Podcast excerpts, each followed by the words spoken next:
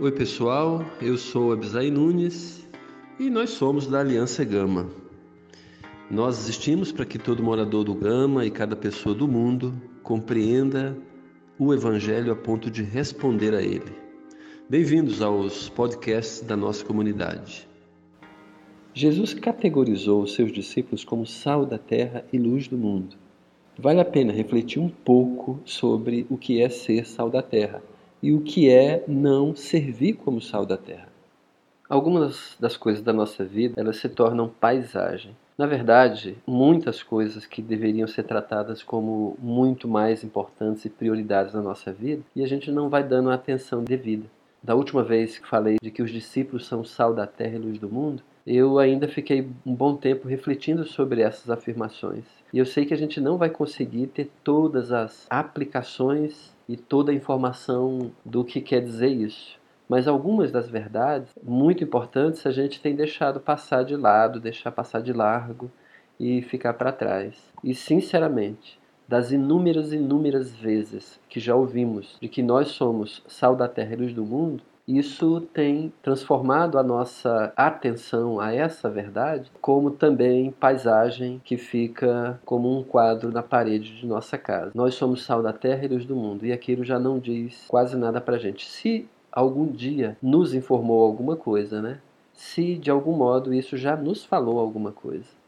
E eu queria apenas retomar isso agora, retomar essa grande verdade de que nós somos sal da terra. E também poderia falar um pouco sobre luz do mundo, mas me chamou muita atenção essa ideia de que nós somos o sal da terra. Mesmo porque, para a gente hoje, as aplicações e o entendimento do valor do que é ser sal da terra é muito maior do que para os primeiros discípulos, daqueles que ouviram quando Jesus falou de que eles eram o sal da terra. Eu estou dizendo isso porque hoje a própria maneira com que a gente tem recebido conhecimento do valor do sal é muito maior do que naquela época. Naquela época, o entendimento do valor do sal ainda era limitado, mas hoje, muito mais conhecimento a gente tem do valor do sal.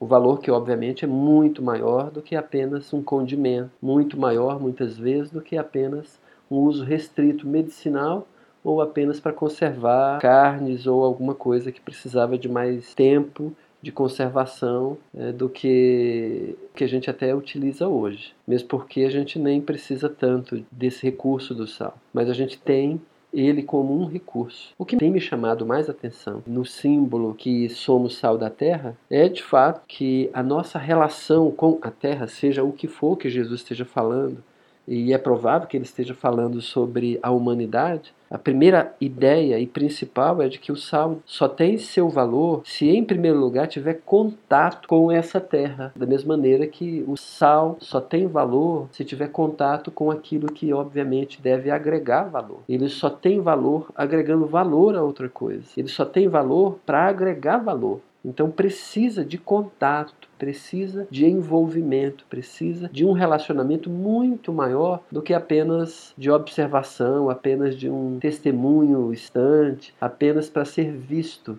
Não, o ser visto tem a ver com a luz do mundo, mas o o dia a dia, o contato, a aproximação, o envolvimento, a interação tem a ver com o que Jesus está falando, que nós somos o sal da terra.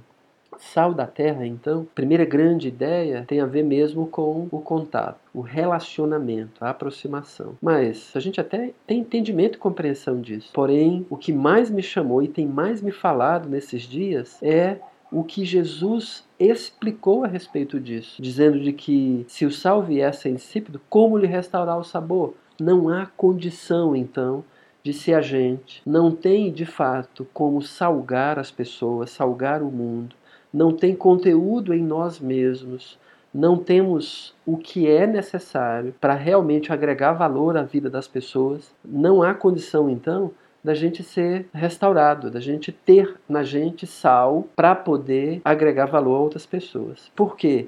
Porque de fato se a gente tiver que ter sal na nossa vida também, de outras pessoas, essas outras pessoas, como o sal da terra, estão perdendo seu tempo nos salgando. Deveriam estar salgando quem realmente precisa, e não um sal insípido. Quando fala de que o sal é insípido ou se torna insípido, não está falando exatamente de que ele, ele não tem um sabor específico Na verdade, a palavra insípido é que perdeu a força, perdeu a força de salgar, perdeu a força de dar salgamento a alguma coisa, perdeu a força de agregar valor a alguém ou a alguma coisa.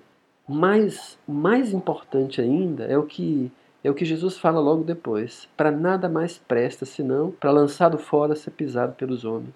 O sal que perdeu o seu poder, perdeu a sua força de salgar, não tem serventia a não ser para ser lançado fora. Ele não tem utilidade mais. Para ser lançado fora, não serve para os propósitos pelo qual ele passou a existir. Ele não serve para sua existência mais. Ele só está ocupando lugar, só está, obviamente, tirando espaço que deveria ser ocupado por outra coisa de valor. Lançado fora, ser pisado pelos homens. Embora a palavra aqui tenha a ver com pisar mesmo, né? Calcar com os pés, ser pisado é a ideia de ser menosprezado, desprezado, porque as pessoas não vão pisar na gente, não vão subir na gente com os pés e pisar. É improvável que isso aconteça. Mas o termo que está sendo utilizado por Jesus, de ser pisado, tem a ver com desprezo, tem a ver com, olha só, a utilidade que o sal vai ter, o sal que não salga mais, é ser desprezado pelas pessoas, desprezado por quem ele deveria, imagina, ele deveria salgar. Isso é tão triste, isso é tão horrível ser pisado pelos homens, ser desprezado pelas pessoas que deveriam ser influenciadas. É certo que muita gente, muito cristão, tem sido desprezado pelas pessoas, desprezado pela humanidade, pela sua comunidade, pela sua sociedade, porque não presta para salgar.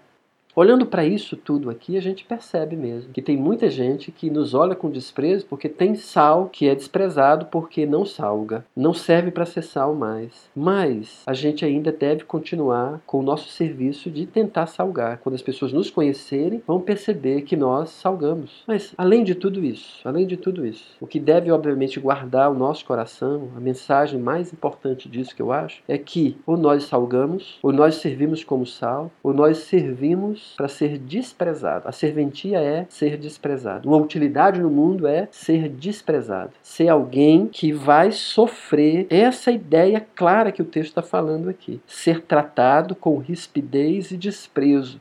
Ser rejeitado, ser tratado com negligência, porque não presta mais para ser sal não serve para ser tratado do modo pelo qual foi feito, passou a existir. Então, resta-nos entender isso agora.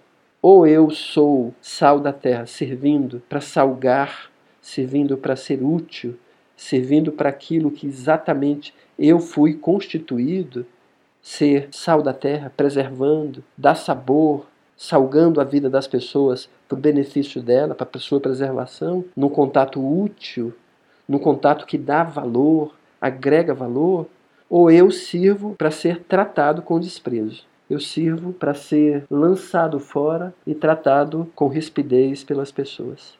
Isso é o que mais me chamou a atenção depois que estive refletindo um pouco mais sobre esse, essa figura que Jesus apresentou dos seus discípulos. Vós sois o sal da terra.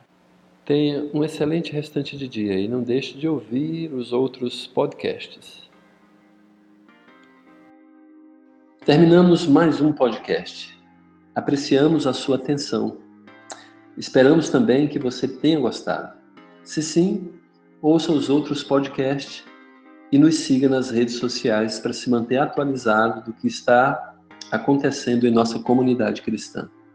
Um forte abraço em nome da A Aliança.